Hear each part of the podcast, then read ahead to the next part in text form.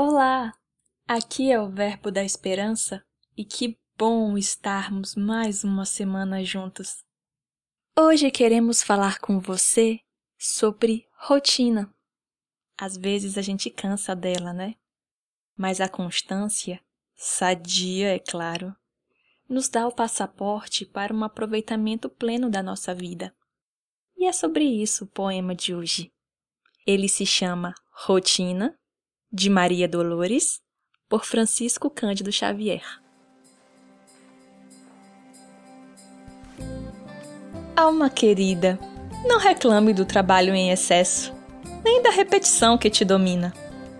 A abundância de serviço é base do progresso, e repetição para nós é lei divina.